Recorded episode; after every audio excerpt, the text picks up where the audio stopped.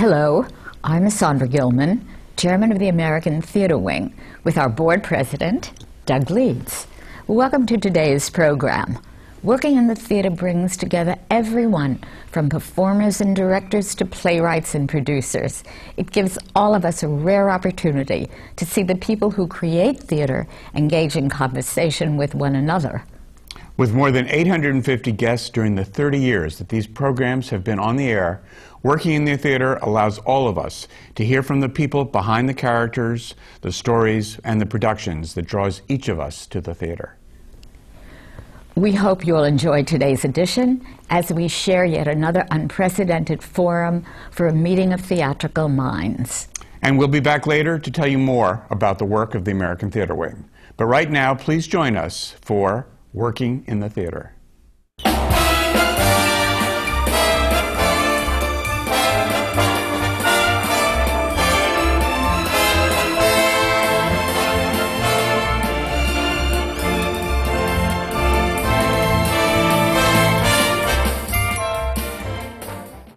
From Broadway extravaganzas to smaller venues off Broadway and in productions across the country, musicals tell a story through song, dance, and dialogue. Hello, I'm Melissa Rose Bernardo from Entertainment Weekly for the American Theater Wing, and I'm joined by four performers who'll share their stories about making musicals come to life on stage. Our guests today are Roger Bart from Young Frankenstein, Brian Darcy James from Next to Normal, Priscilla Lopez from In the Heights, and Sherie Rene Scott from The Little Mermaid. Welcome. Hi. Hi. Hello. I'm looking at your Broadway credits. Do you purposely seek out musicals? I think most actors want to do anything they can that's going to stretch them or give them an opportunity to do something different than the last thing they did. But um, in terms of making decisions about not doing plays as opposed to musical theater, definitely not. And I would probably venture to guess that everyone here would say the same thing. But um, you know, uh, mu- musicals these days can often provide a, a lot of different ways to uh, a lot of different ways to perform in, in the context of a musical. There's all kinds of different um, ways of delivering a musical these days, and the structure and the, and the, and the creation of them. Uh, Off Broadway has a lot of, um, I think, maybe a little more chance to, to kind of open up the, the, the parameters of what a musical is and how they're how they're produced. But um, the long answer is no. I think it, it's true what he says that, that nowadays the, the musical theater's changed and it sort of takes in a lot more than it did before because, I mean, I've been doing this for a very long time when I first started. I was just in musical theater uh, in the chorus and then started doing roles and all of that and worked my way up to, you know, principal in a musical, new musical and all that and then made the conscious decision to, okay, I'm going to do plays now. And just stopped with the musical because there was there was a time when there were these slots and you were either a straight actor or a musical actor you know and so I made that conscious decision and then spent many years just doing plays. And now that I'm doing a musical again you know the people who come to see musicals too they seem to be just geared to the musical theater because they say, "Oh, we're so glad you're back in the theater." I'm going, "No, I've been here for the last whatever." You know, they just don't, you know. So it seems the audiences are sort of um, in their departments also, but it's true in terms of how the musical itself is changing now that you no longer have, are just a singer or a dancer or an actor. You have to do it all. You know. Um, I, there's a practical aspect to it also, I think, that um, musicals pay more than straight plays. I've stayed in shows um, longer than, you know, was probably healthy for me, so that I could bank up money to do plays, you know, or to do off-Broadway uh, shows that I wanted to do. So I think that there's also that aspect to it, that there's just, um, um, if, if you want to do straight plays, it's it's good that you can do both because you can you can make a better living. I don't know about yeah, you, but I can make uh, along those lines, plays, uh, musicals usually last longer. yeah. I mean, you can be in a, in a brilliant play, and, and the market w- somehow just won't allow for it to thrive unless it's a smash, smash hit play. Uh, but generally speaking, I think it's true that it's, it's you know, it, it's it's harder to get, you know, months of employment, more months of employment doing a play than a musical.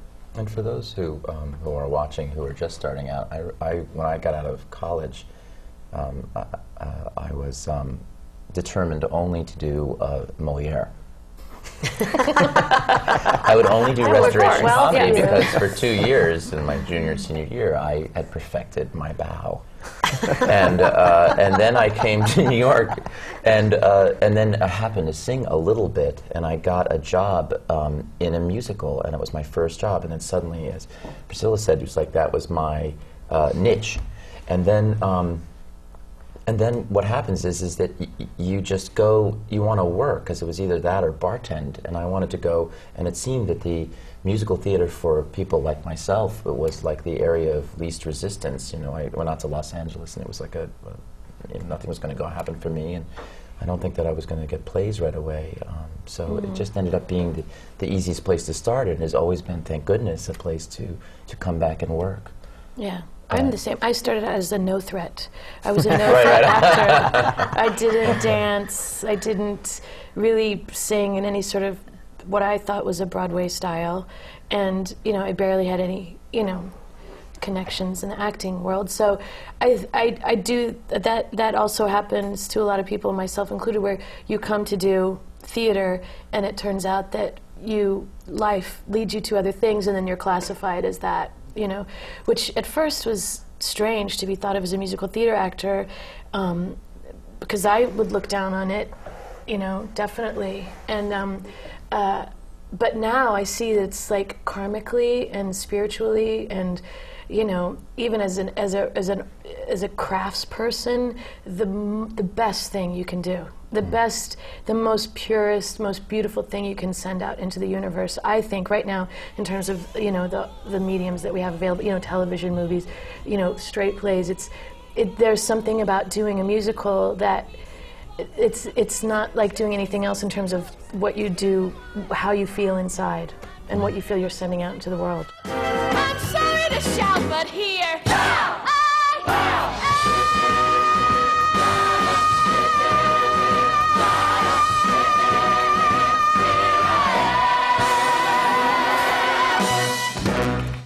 Also, some of the fun performing in it is that I, I mean, I had a rock band when I was in high school and college, and I, I don't know if you did, but I know you've sung for Yeah. live and rock bands. Yeah. And, you know, there's something about singing with a live orchestra. Yeah, it's great. just, like, it's like it's just great. You know, you sort of forget Yeah. that that, you know, the most the most thrilling day of uh, rehearsal when you're putting together a big musical always is, and unanimously, I think, is the Sitzprobe. And you sit in the orchestra and you watch them do their thing, and you sing along, and suddenly it's, you know, it's the most beautiful form ever. Like a beast in the cage. Stick with me and you'll be on the stage. Throw your hat in the ring. They might make you a king and you'll trade that hat for a crown. You're the man.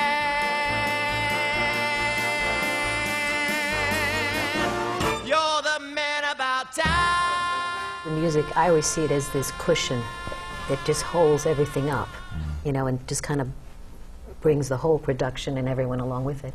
And then music, you know, just uh, it creates this emotional response in the audience, you know, Yeah, to get what you're saying or, or how what, how you're saying it. Just the music itself. You know, they play those little violins, and the, you know, so Yeah. it's another character in the show. It's a very important character in the show. You know, so. But uh, one I want to punch out every once in a while. every once in a while. Like, for instance, if a character is just about to have a catharsis and you hear the orchestra about three seconds before go, ah, you go, and thank you, Yeah. violin number two. Yeah, or, see, that's the trick. You know, it's very tricky to, to get us all the same thing. So, how much Moliere have you actually done? I did a little bit. I was paid $35 a week, and I did The Learned Ladies in a pair of what became Uggs. You started that I horrible trend. It was 1983, and I, I wore the first pair of Uggs. I call them Barts, by the way. now, so. Do you all see yourselves as actors who sing, singers who act? How do you classify yourselves? I would say I'm an actor who sings. I would, I would, I would say the same thing if, if I can say that. You know, I think audiences today are savvy. You know, it's, it's the difference between. I'm probably going to ostracize the whole opera world, but you know, the, the, the flap there is that you know when you go see an opera, it's it's more about the technique, it's more about the sound, it's more about the, the, the song and the voice as opposed to the character or, the, or, or what, it, what it takes to craft a character. And, and, you know, it's all about function too, but I, I think it's required to, to act. it's definitely required. And was a wild 25, and I loved a wife so alive. But now I believe I would settle for one who can drive. What about dancing? Priscilla possibly accepted. Mm-hmm. Are you actors, singers who move well? Are, how comfortable are you all with dancing? how much do you how much do you dance? It depends on what's forced upon one. and, and I know there are a lot of people that are really fantastic dancers who sing and are actors. Um, it's just not something. Luckily, I have fantastic rhythm, um, but other than that, it's just you roll with it and you lie. Basically, you lie, do a lot of lying, and you've had a lot of training, and you can do anything they ask, and and then you get into the room and hope that you can. Well, I started as a dancer, and I was very, and I'm really happy that I did start as a dancer because, as a dancer, there's a discipline that's required. You know, it's like you just do it and you do it again and again and again, and it kind of set um, a path for my life. You know, I, I just I had that very dancer mentality of just you just keep going, you know, and you don't question, which is not always good, but to begin that way, it, it was fine. And, and I just found that it, it created a discipline within my work that helped me, and within my life too, that helped me all along the way. And, um, and also when I, because a lot of times I'll go and speak to young kids in schools or whatever, and I always tell them, you know, if you can study dance, because it, it's very good to be in touch with your body. You know, there's nothing like being able to, especially in a musical, you know, if, even if, you, if you're not a dancer, you're an actor, to be able to have control of your body and fly across the stage and, and be in control of it and, and create things that you couldn't possibly, or sometimes just when you see someone walk across a stage, and if they, they don't have that sense of what their body is, and they're schlubbing along and they're supposed to be this, you know, beauty queen or whatever they're supposed to be, and you go, you know, so it, it's, it's real important, I, I think, to, if you're young, it's something that you should definitely do because it can only help you in every way, shape, and form, you know. the dancing that I've been asked to do has been really fantastic because it, they're kind of piecemeal in my in my career. You know, uh, getting lucky to get a job, and then and then some some um, courageous choreographer saying you're going to do this, and just having blind faith that that I can, which is tremendous because usually I can't. But but but the challenge of it has been really rewarding in a couple of occasions where I've I've got done with it, and I, and I thought I, I, I did that. Whereas I don't necessarily see myself as being capable to kind of walk into a room and say, yeah, I can, I can do whatever you want me to do. But I, I do feel fairly confident that, you know, there are definite limits to what I can do as a dancer, but I'm pretty game to try. And the people that have asked me to try, I'm really grateful to because that doesn't usually happen. So I always find I'm really, really, really thrilled when, when, when I get the chance to see that. And I was actually, um, I don't want to embarrass you, but, you know, just seeing Roger dance on, on uh, in, in the clips for um, uh, uh, putting on the Ritz. I mean, he's a good dancer, and I think I- no, no, he, he, he is. He's, you Hilarious. look at him; he's a good dancer. The point, the point I'm making is that is that not often do do do you get to ask, are you asked to dance, and it's great when you can show up and say, yeah, I can do that. But I have to say, acting is the most important element of every everything. Yeah. Whether you're dancing or singing, you know, to tell the story is your that's your job, mm. and it's that's what is so interesting about being an actor that people think it's about you, and it's so not about you. When when you when you're really doing your work, it's it's about you telling the story, and whether you're dancing or singing, the acting is the most important thing that you have to concentrate on. It's great to know your body. It's great. You have to do that. You have to be in touch with that. You have to be able to be comfortable singing. But the most, your biggest requirement, you can you can get through any of that if you can focus on telling the story. I would say, mm-hmm. don't you think? I agree. But they're all acting, you know. When Right. you're dancing, Exactly. You're, acting, when you're singing, you're acting. If you're acting, though, yeah, it's yeah, all that's true. acting. Yeah. And it's funny because um, a lot of dancers think they can't act, and they are the most expressive. When you see them dance, they're they're telling these incredible stories, you know. And Um, and it's just translating that to here, but it's all the same. Or you see these incredible singers when they sing, they're just, and then they start to speak, and you know, and they have, it's all connected. They just haven't experienced it enough to connect it and make it as one. But it's all, it's all the same. So you don't consider yourself a good dancer? I'm a wanker actor, singer, dancer. uh, uh, I was the first time I was taught I had to dance in something. I was I, I, I left the rehearsal early and quit the job, and then I was called later and said, "No, come back in. I'll help you." It was, What was it? It was Tommy, the first national Tommy, and. Uh, I was Wayne. Salento, you know, I sort of tucked myself in the back, and I was like in a field position within 10 seconds. I was like,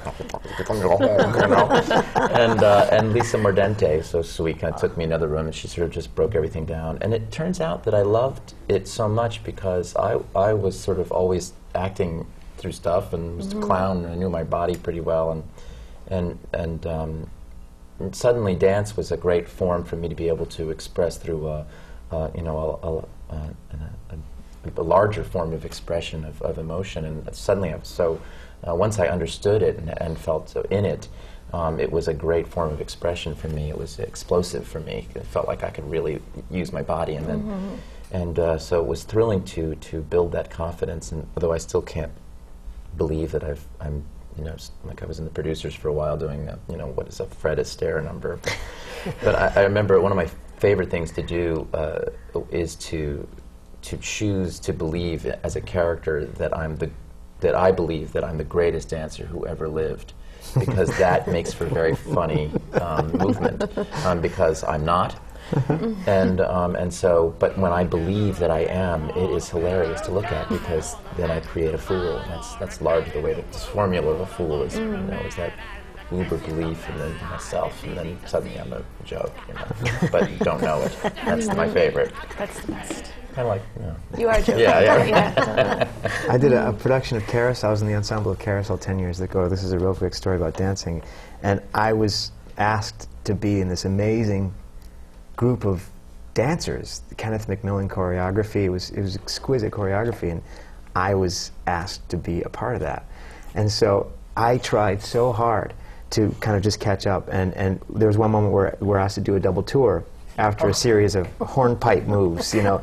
it was ridiculous. I'd seen so that. my last day of the show, I was leaving the show, and I, and I, I'd worked and worked to, to the point of the fetal position that Roger was talking about, you know, just crying because I couldn't get it. The last day I was leaving, I, I turned, Taye Diggs was in the show, and I said to Taye, we got our big clam buckets going on, we're in the wings, and I said, Taye, you know what, I'm really going to try two tonight. It's my last time, I'm going to try and nail two.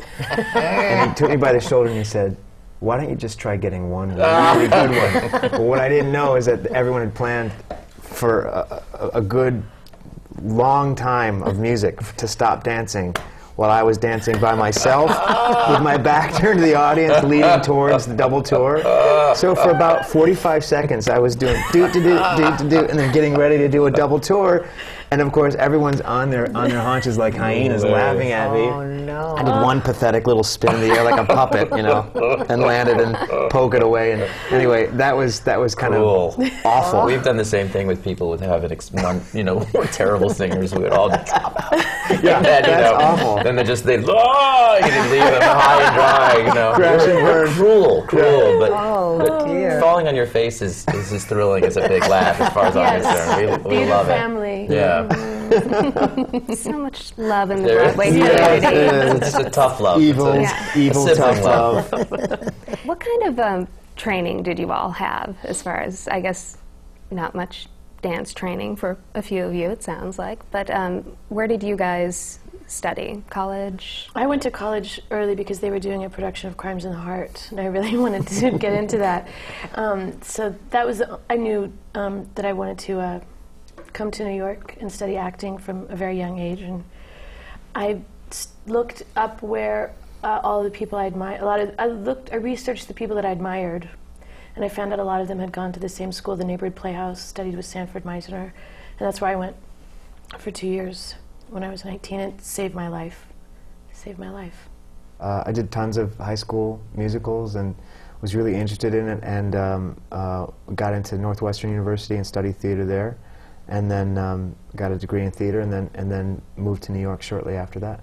So my, my training was mostly at school, um, and then uh, you know, the, the odd acting class here and there um, over the years, but uh, mainly, you know, Bud Beyer at Northwestern University was my teacher. Well, I, I started dancing, started dance lessons when I was about seven, and um, wanted to go to the High School Performing Arts for dance. Then had a little episode that sent me in another direction, so I went for acting. And, um, and I graduated from high school. I started auditioning actually for Broadway uh, ensemble when I was about 13, thinking I was really going to get in. And for about five years, um, I just kept at it, doing it, doing it. And um, when I gradu- by the time I graduated, um, I, di- I didn't want to go to college because I, I kept looking down the block because school was on 46th Street and just off Broadway. I thought, why am I going to go away to study theater? It's down the block. so I, I all I wanted to do was work. So I just, uh, luckily, after all those years of auditioning, by the time I graduated high school, my I got my first Broadway show, and you know, I, I just seemed back then there was like shows after shows after shows. So I did one right after another, and and uh, I kind of felt like those four years were my college education of just really doing it, you know, as a dancer, and then I kind of worked my way up through the ranks. And what was that little episode at the high school, just in case people who are watching might not know? Well, in Chorus Line, there's this song called Nothing, and it was about my experience at the High School Performing Arts in the acting department. But before I ever got there, I wanted to go for dance, and I was told that if I went to this certain school, that uh, the head of the school was an admitter to the school, uh, would help me get into the school. So I went to study dance with her, and um, it was worse than my acting experience. I mean, it, it was just so dreadful. I mean, she's saying you're never going to be anything, and uh, you know, if you don't improve, just don't come back. So, I went home crying, and I sort of told my mother, I, I can't go back there. I just can't go. Back. I can't go back. But I wanted to go to the school so badly that I prepared these monologues and got in for the acting, which was the best thing that ever happened to me because it really showed me I want to be an actor. But I was a dancer, and so when I graduated, I didn't feel like an actor, but I knew I was a dancer. So that's the route I took. But uh, I always wanted to talk. I studied with a, a professor, Karp, who has since died. Uh, sorry. Um, theater joke. Uh, no, I went to Rutgers University. It was inexpensive, Oh, cool. and um, I studied Meisner technique also, um, which. Uh, conversely to her, actually almost killed me more than saved my life.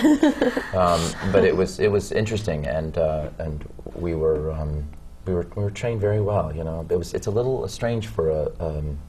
Um, a 17 and 18 year old, um, some of the stuff, uh, it's, it's probably a little bit better for older people, I think. Uh, but it was very useful. And, uh, and I, I got a, a, my Bachelor of Fine Arts from there because I wanted, in case it didn't work out with acting, I could go into politics. So, uh, Did you really want to go into politics? No, maybe? not at all. okay. Are you kidding? Can you imagine? It's kind of the same thing as acting. uh, and, and yeah, that's it. What is it about the, can you say a little bit about the Meisner technique? Just- it's about listening and answering. And then they have a lot of, you know, they're very into being specific. Um, they choose activities, meaning you learn how to actually do. Acting is doing is another one of their things. When you're when you're acting, you're not acting. You're doing something, and it's a lot of specific techniques like that that you have to fall back on when you're about to have a nervous That's right. breakdown on And the other opening thing night. is that they, they, you know, they'll qualify it as, as uh, acting uh, uh, truthfully under imaginary circumstances, which I think the distinction between um, where he and Strasberg sort of uh, split was. Um, Strasberg was more interested in, in going out and uh, working up stuff from your own life, and it's maybe some bad experiences, maybe good experiences to bring onto the stage. But I think Meisner felt that, that maybe that wasn't the most healthy thing um, to do uh, for stage. You should use your imagination, and they, they talk a lot about this phrase, um, the emotional as if. It is as if it is as if it it was like the day that you something that's very personal for you that you can um, put into to that. Uh, needless to say, though, when I'm out in the hallway and William Esper's in the room he says, "Go out and don't come in until you get tears," I was punching myself in the face, reminding myself of the time It's my parents beat me. I'm you know? myself in the face. So uh, it, it was desperate. It required Right. desperate stuff, but really, I don't dig up a lot of personal stuff, you know. Mm-hmm. But I do remember at times not, you know, it's, it's an interesting process, and it's interesting to do work while you're learning Meisner technique because y- you can, as you're doing plays, there were different stages. You can always tell an actor sometimes where they're at with Meisner technique because they can they kind of only focus on one thing. Mm-hmm. You know, like there was this, we had this movement class for actors and. Uh, for some reason, everyone's arms became loose that year at college. So we- whenever you went to this, like we go to a studio production of you know Bents, and everybody, whenever they turn, would always go like this, like that. And I always were thought, oh, they're in their 2nd they're in year. their arm work Their arms- phase. They were doing arm work that week. You know? So it was, it was, this college was very funny that way to watch everybody figure it out. You know. Yeah. Did you all have professional voice lessons? Yeah. Yeah. Yeah, I think- yeah. Eventually, yeah. But just kind of just did it, and then I think you start taking lessons when you start getting in trouble. it's like, well, what am I doing wrong now? Well, there's a there's a great one in New York um, who has many proteges, but she's amazing. Joan Lader, who has every, you know, I mean, Everyone everybody has studied with her. her, right. She's really she's a Yeah. speech pathologist. She's she's great. She's helped a lot of people. She's she taught me uh, how to sustain.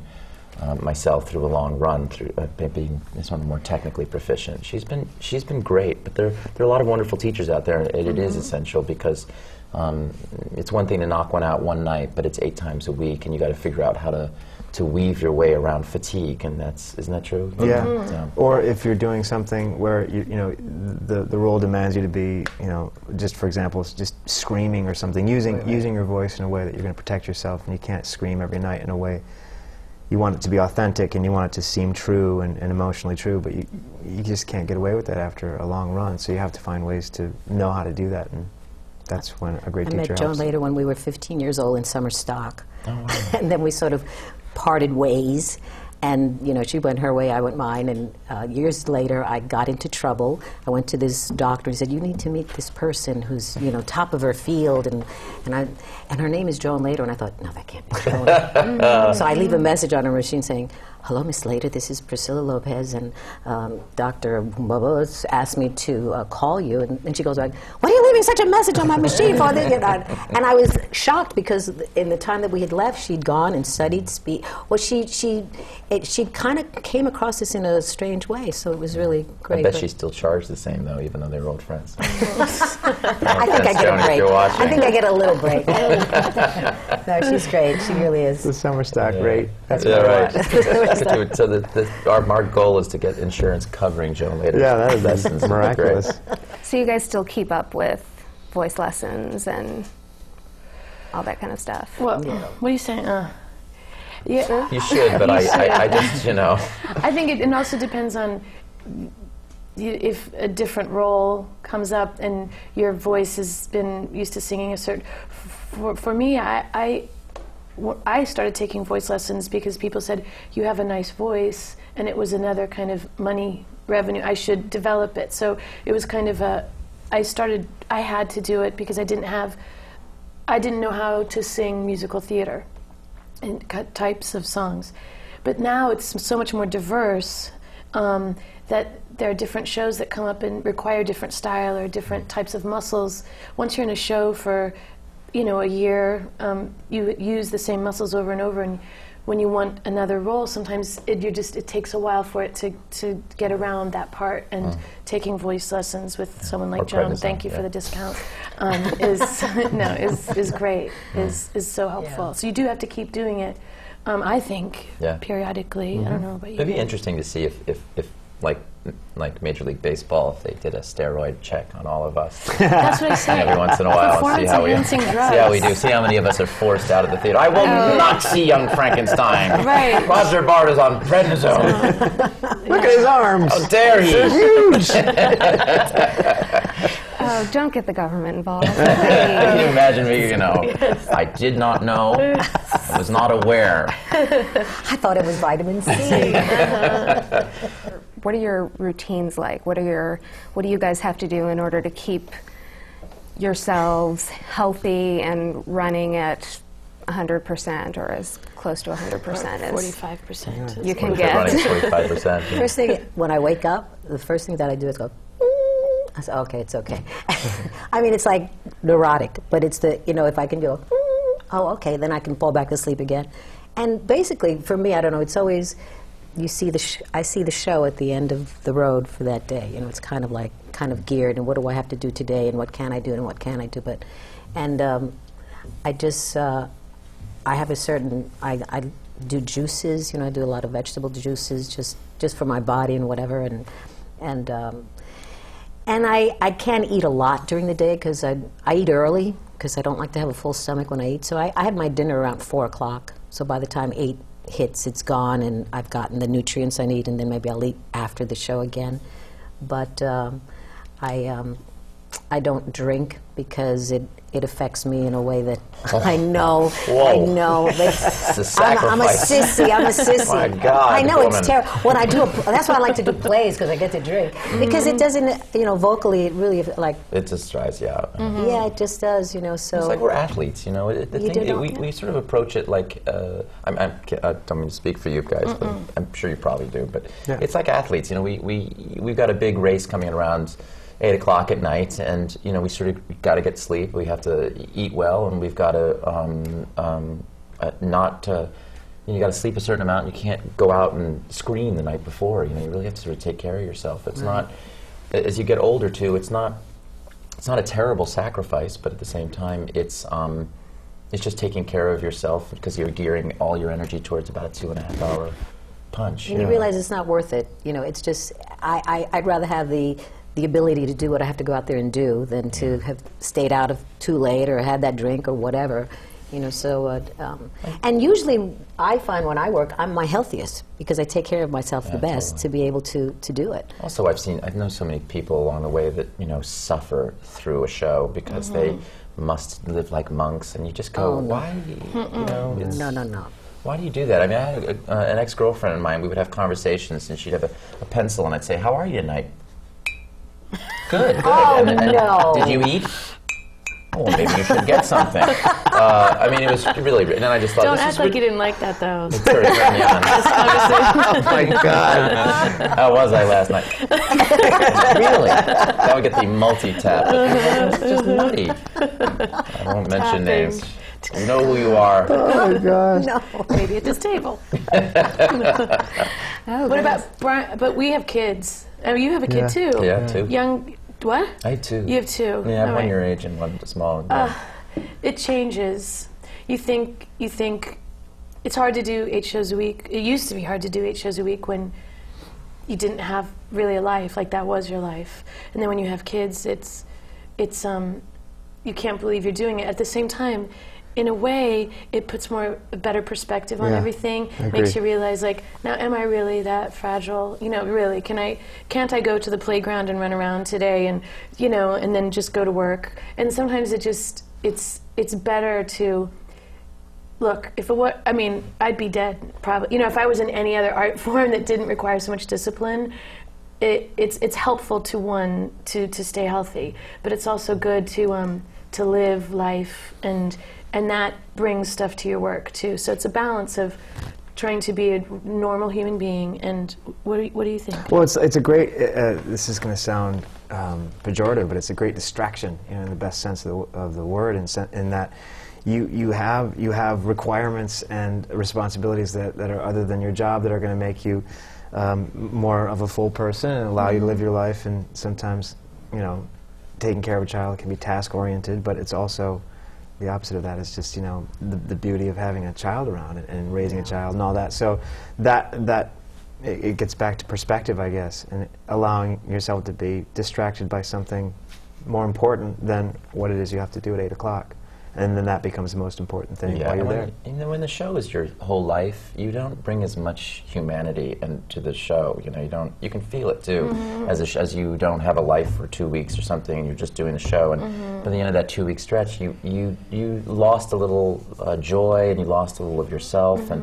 And it's when you go go away and you have a nice full day, and the show happens to you in a very organic way. You experience the show, and you're taken by surprise that you end up kind of uh, bringing the most of your person to it, and that really ultimately is, is kind of when it's really satisfying.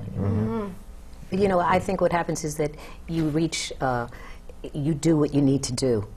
You know, like if you need to take, because my kids are grown now, so they're off at school, and and so I'm I'm into a whole other thing. But when they were little, and I was doing that whole thing, and um, you you you get the energy you need to take care of the kids and do the shopping and take care of your house and go do the show, and but you know it, it's all part of it, and all of what you've said is so true.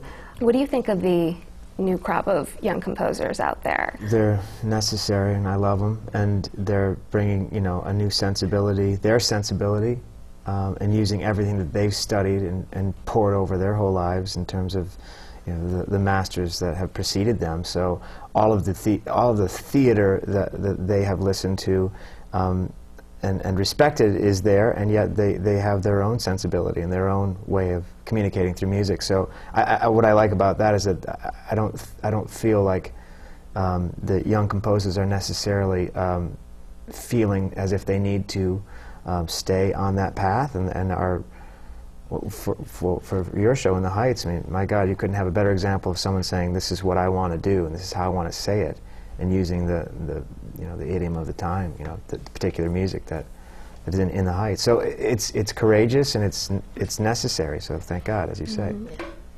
I hear a lot of young composers through um, the record label that I co-founded with my husband, Sh-K-Boom, and Ghostlight Records, and we do Broadway cast recordings, and and um, have a lot of cast recordings of those composers you mentioned, and a lot of new ones that haven't had shows break through yet. And I think what's great is that um, a lot of them don't respect any old musical theater.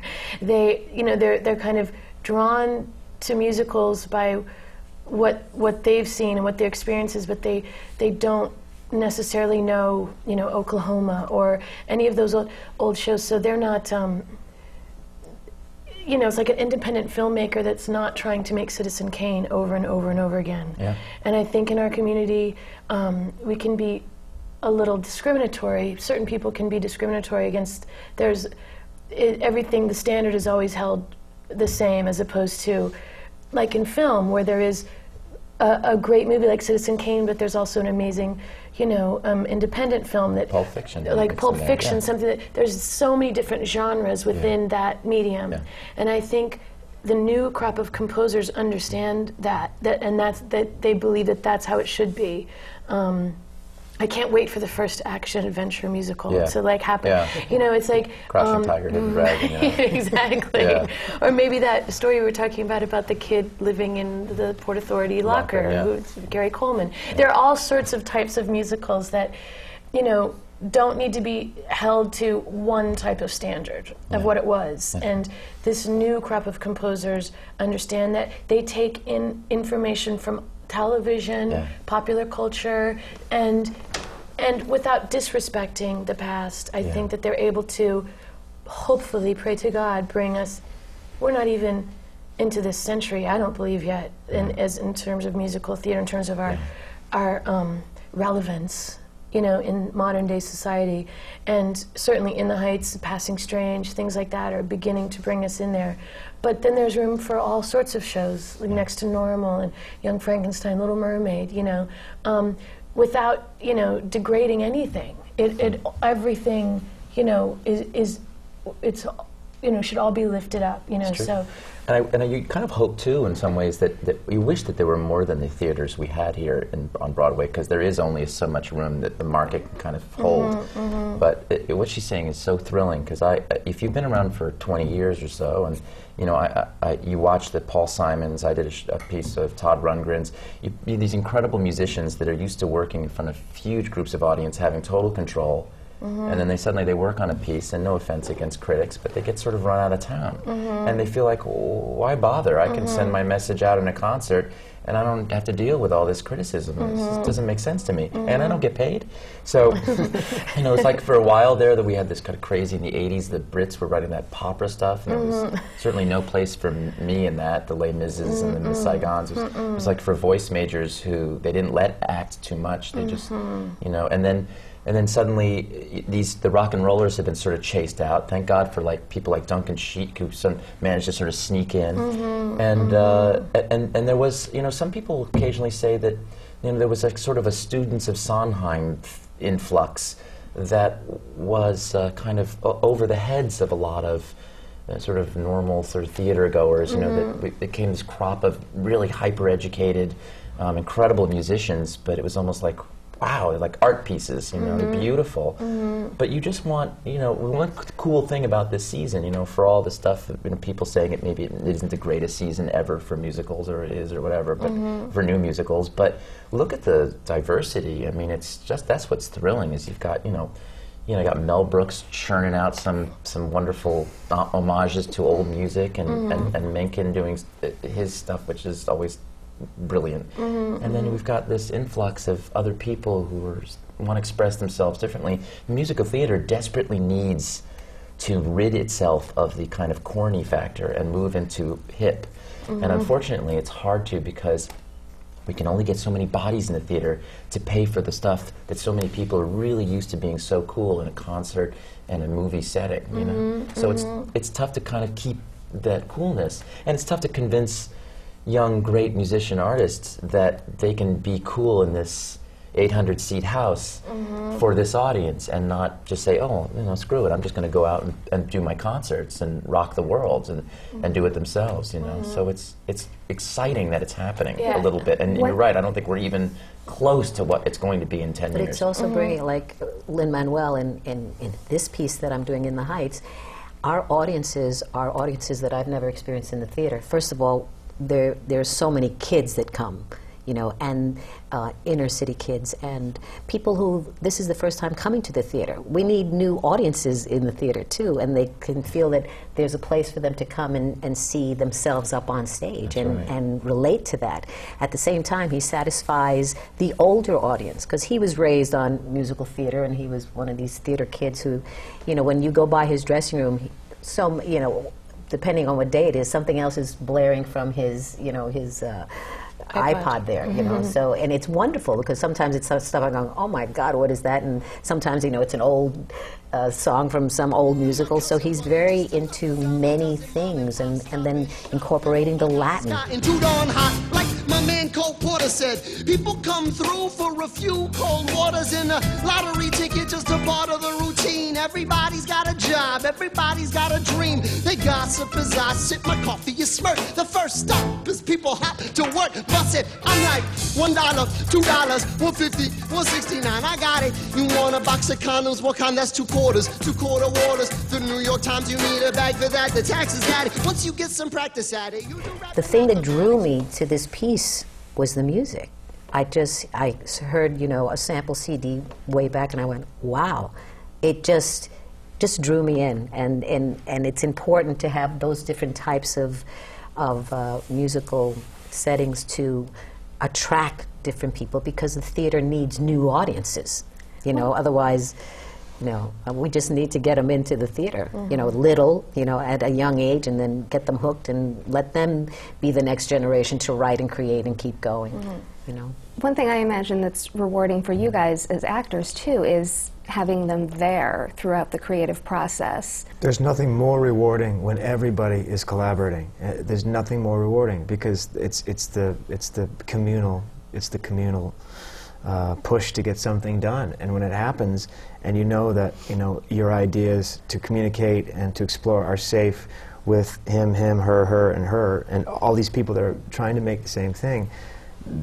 That's that's the ideal, and and you know it happens. It happens. that's the most fun because that's the creative process. Then when we get to do the show, that's the you know recreating that and, and exploring it in different ways. But the actual putting it together, that's that's the nitty gritty to create. You know, and, and, and you'd say something at rehearsal and they go, oh, yeah, leave that in, you know, so you are part of the process. That's real important. It's very hard to, to replace in a show because you have to fit, you know, something that's been set down and to try and bring your own stamp to it, and it just gets a little difficult. So I love to do new things, you know, and, and uh, be part of that process. That's what Sherie said too. It really is. It, you know, the perception so much is that is that you know we're just out there as big giant egos on stage, and really where we really get off is when it's not. When it, we're just when everybody in the room, as Brian said, is everyone in the room is concentrating on one thing, telling the story, and we all actually become sort of selfless when it's not every man for himself in a, in a process, but that's when it's uh, the most beautiful, and it even gets more beautiful when you layer in the crew, as, it, because the crew is in it. They're into it, man. I mean, you know, and they that's the, the bigger it gets behind stage and the orchestra and everybody involved and the dressers, the more it feels like it's uh, a beautiful, beautiful thing, right? It really is. It is. It's the most collaborative experience. I mean, I think artistically, you could possibly have. Anyone going into it should know that. It's not like any other medium. It's, it's, it's, it's time consuming. It's, you, you, end up really, you know, knowing a lot of aspects of the work that you wouldn't know. Different than doing movies, let's say, or I mean, anyone that's everyone here has done all of those, and the difference is like the the process of theater is the experience. Whatever your process has been, you you carry that in. That becomes the experience. The process of that night's show is the experience that everyone has. And like when you're doing films, your your process doesn't matter at all. You can have the worst time you've ever had in your life, and all that matters is the result. And in, in theater, the experience is the result. So it's, it's so fantastic that way that every night is a different experience and every night is, is this slightly different result. But it, everyone's a part of that the audience, the people backstage, everyone. And that's just, just much more fulfilling. That being said, what you put into it is much more. What, what you give time wise, what you give of your life, years of your life sometimes to shows, um, you give more.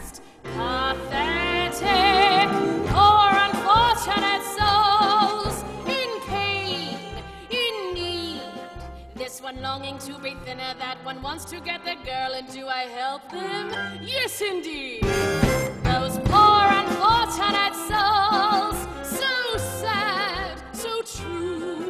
They come flocking to my cauldron, crying spells, Ursula, please, and I help them. Yes, I do. Have you guys done something and then found maybe it hasn't worked and the director said, no, let's change this, or the writers adjusted it kind of for you, like they've written it and now that you're doing it? Of course. I mean, I think That's- that's, I think it's that's- standard. the process. you know, I mean, they, they, sometimes they will uh, cater to your uh, the parameters of your skills, and sometimes they uh, will take advantage of something that you do that's uh, special. And and um, I'm, I'm sure everybody here, the the, the the infusion of new ideas and new twists on things can be uh, fantastic, but it's also great sometimes when we try something for a week in rehearsal and we say, let's go back and we'll, we'll go in another direction. It's really where it's thrilling, you know. You can always go back to what it was. You know, it doesn't hurt to change and try. That's what you go out of town for. And any new people starting, any new composers, you know, need, it, it's good to know that that um, that that's you need to experiment and play, Yeah. play, play, play, and and be safe and feel safe and and going out of town or being off Broadway is um, is really is really imperative. I think. The toughest thing to hear too when you're working with people, uh, uh other actors, is when you when you hear them say, you know, I can't believe how am I going to deal with these changes every night, and I just think.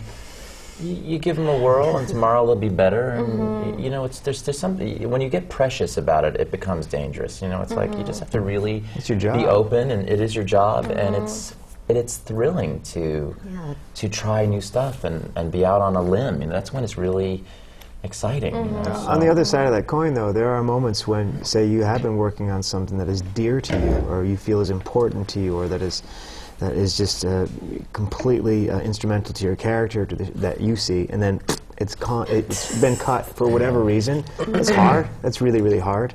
So it's not like it's a, a walk in the park sometimes, but um, you know, going back to the, the kind of it takes a village mentality. If if you can see the greater good and you're willing to, to, to trust that those that are in charge or those who are making those kinds of decisions, um, you got to let that happen as well. So um, just to give it a little different color in terms of the personal side of it, it it's not always sun, sunshine and roses. It can be it can be tough to kind of swallow those bitter pills. that's why Because I'm as trying actors, we just see it from our point of view, you know, and uh, it's about the whole picture, but we get so caught up in what we do, and then we take it so personally. Oh, I didn't do this. I should have done that. You know, and it starts getting. And if you can just let go of that and say, let's go for the ride. Let's just have the thing. And in the end, you know, it's it's a show. It's make believe.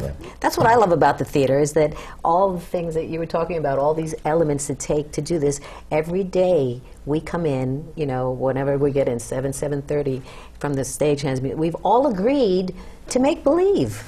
And we're going to play, you know, and in mm-hmm. the end, it, for me, it's got to be fun because it's this business is so hard you know, to get a job, to to succeed, all those things that when you're actually doing it, you're going to be miserable. You know, to me, the most important thing is to enjoy what I'm doing when I'm doing it, and just go with the flow. And, and a lot of those things, you know, when I see them, so I say, fine. You want up, fine. It's fine. You know, it's like it's not you know I brain said she was a little passive aggressive in that personally. but no, it's Fine. It's fine. It's fine. It's fine. I'll deal with it. But it, it, it, let's say it's true or whatever. In the end, I go, yeah, it really is fine because it's like, what do you, you know, you just do it. It's you know, also our it's- gig too. Yeah, the, the audience wants to come and no matter how we're feeling. I mean, it, it is great to be there, but I can't be in a good mood every day. You know, certainly coming to the theater, but it. it I know. That's why I take. Um, but uh, but- started on that again. but uh, uh, uh, but it, it is really important that the audience that, that our job is to make sure that the audience we that we are having fun because they really They they're paid a there lot of money. they're they spend a lot of money they're there to have fun tonight you know it's not they're not going to sit there and watch me whine because of something going on And when people say, well, how do you do that every night? It's, Hello, it's my job. It's your job, you know, yeah. I, I, I'm a professional. They pay me, and I, you know, I do it. It's like, you know, you expect that of any professional. You, a surgeon. Oh, gee, I just don't really feel like cutting you open today. I mean, it's like, it's it's your job, you know. So it, it's it's pretty basic, and hopefully, you love your job and you want to do it, and you know, and it, everyone, it equals good. You know, it all equals good. Are there any roles that you're dying to play that maybe producers might not immediately see you in, but that you're dying to play and deep down you know you're right for? I mean, honestly, there are no. There. I mean, I, I, I like the idea of new roles. There's no roles. There's no um, revival that I'd be interested in doing. Um, I think that, and I think that that's a lot of people feel that way. I think that there's, we're we're we're ready for the new stuff. We're ready for the new shows. I mean, I'm not saying. Into, I mean, if you guys have these secret things that you want to play, um, music man sorry go ahead but it- see, and we'll go around, and there are people listening that will hear that. But I'm appealing to the new people, the new composers, you know, that um, she'll be available in eight months. um, and and I think that that's hopefully we'll start along that. Not, I mean, I think we do need always need to do revivals and and reinvent, you know, old shows. It's fantastic, but I hope we can also, you know, keep moving forward with new new stuff. Would be great. Yeah, I feel that way. I, that's always a question I go, uh, because you have a chance to really create something new, you know, and, and the excitement that comes with a new thing that's never been seen before, and, and it just it has an energy about it. You know, uh, it's important to do the old shows because it's part of our theater history, and you know, different takes on it is wonderful. And you know, it's like operas; they do operas over and over. When, when someone finally said that to me, because I young, when I was younger, I thought, why do they keep doing these revivals? You know, why don't they do new things? And then, you know, I, they pointed out, well, like in opera, you, they, do them over and over. And I, all right, okay, it's part of history. Okay, so I kind of accepted it, but I've never had a thing of, oh, I have to play. What's you know. I like uh, I like the new too. I like the idea of new.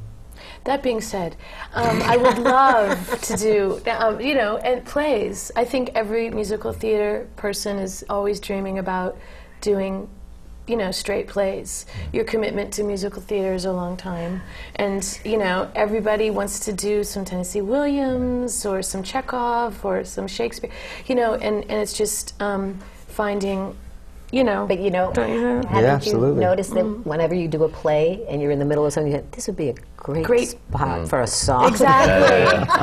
Say, right. this would be a great moment for a song. Doll's House the musical. right, right. things I'd love to do. I'd, I'd like to do a show where where there's six characters, men and women, that all change parts all the time. Men and women playing both. That would be very cool. And the other thing that I'd love to do is not necessarily a role, but you know, I started off singing as a pop rock, like a folky singer, mm-hmm. and I've always been in these shows that where I don't sing like me. I'm always singing, you know, keep it gay, keep it gay. It's, like it's just I don't really sing like me, you know. Mm-hmm. And I would love to just have a, a- an original show mm-hmm. that where I get to sing from my where I'm connected to my core and not uh, making a voice that just wouldn't that, that suits the way this is written as opposed to what's the way I feel like I express myself. You know. Sherie and I are shopping uh, a new musical based on the after school special where Gary Coleman gets locked in a locker in Union Station in Chicago. That sounds like it You want to play Yes. the locker? No, no. Right? So you would be playing Gary Cooper? I don't know yet. I don't know, but from what Roger just said, I think that might, he might have the right kind of uh, vibe for it. equity. Or Sherie will could, see you. Sherie could play Uh, Gary we have the same birthday. Yeah. You watch, you watch five years from now, there will be, you know, trapped in a locker. But I think that is a challenge. like the new Floyd Collins, right? Modern Gary. Floyd Collins. Gary. Get out of the locker. Okay, you know what? Don't give it away. I, I think we should we should Right. Save it don't for the the save it for the cast have the album. rights. Don't give We've away all blown your secrets. We've blown it. I, I think that's a very good place to end it. Maybe. You want to copyright it first. Uh, okay. On that note, thank you all. Thank you for joining us. These programs are brought to you from the Graduate Center of the City University of New York in partnership with our friends at CUNY TV. On behalf of the American Theater Wing, I'm Melissa Rose Bernardo, and thanks for joining us for another edition of Working in Theater. The American Theater Wing has played a vital role in New York's theatrical life for more than 60 years. We stand for excellence and we support education in the theater. Best known for creating the Tony Award, our work reaches beyond Broadway and New York. These seminar programs, which are supported by the Annenberg Foundation and the Dorothy Strelsin Foundation, are an unequaled forum for discussions with today's most creative artists. Downstage Center's in depth interviews are heard on XM Satellite Radio. Our grant and scholarship programs support New York theater companies and theater students. And since we began, we have given away more than $2.5 million. Our theater intern group helps young people who are just starting in their careers build a professional network. And Springboard NYC is a two week boot camp for aspiring actors from colleges across the country. All of the American Theater Wing's educational and media programs are available for free, on demand, from our website, americantheaterwing.org.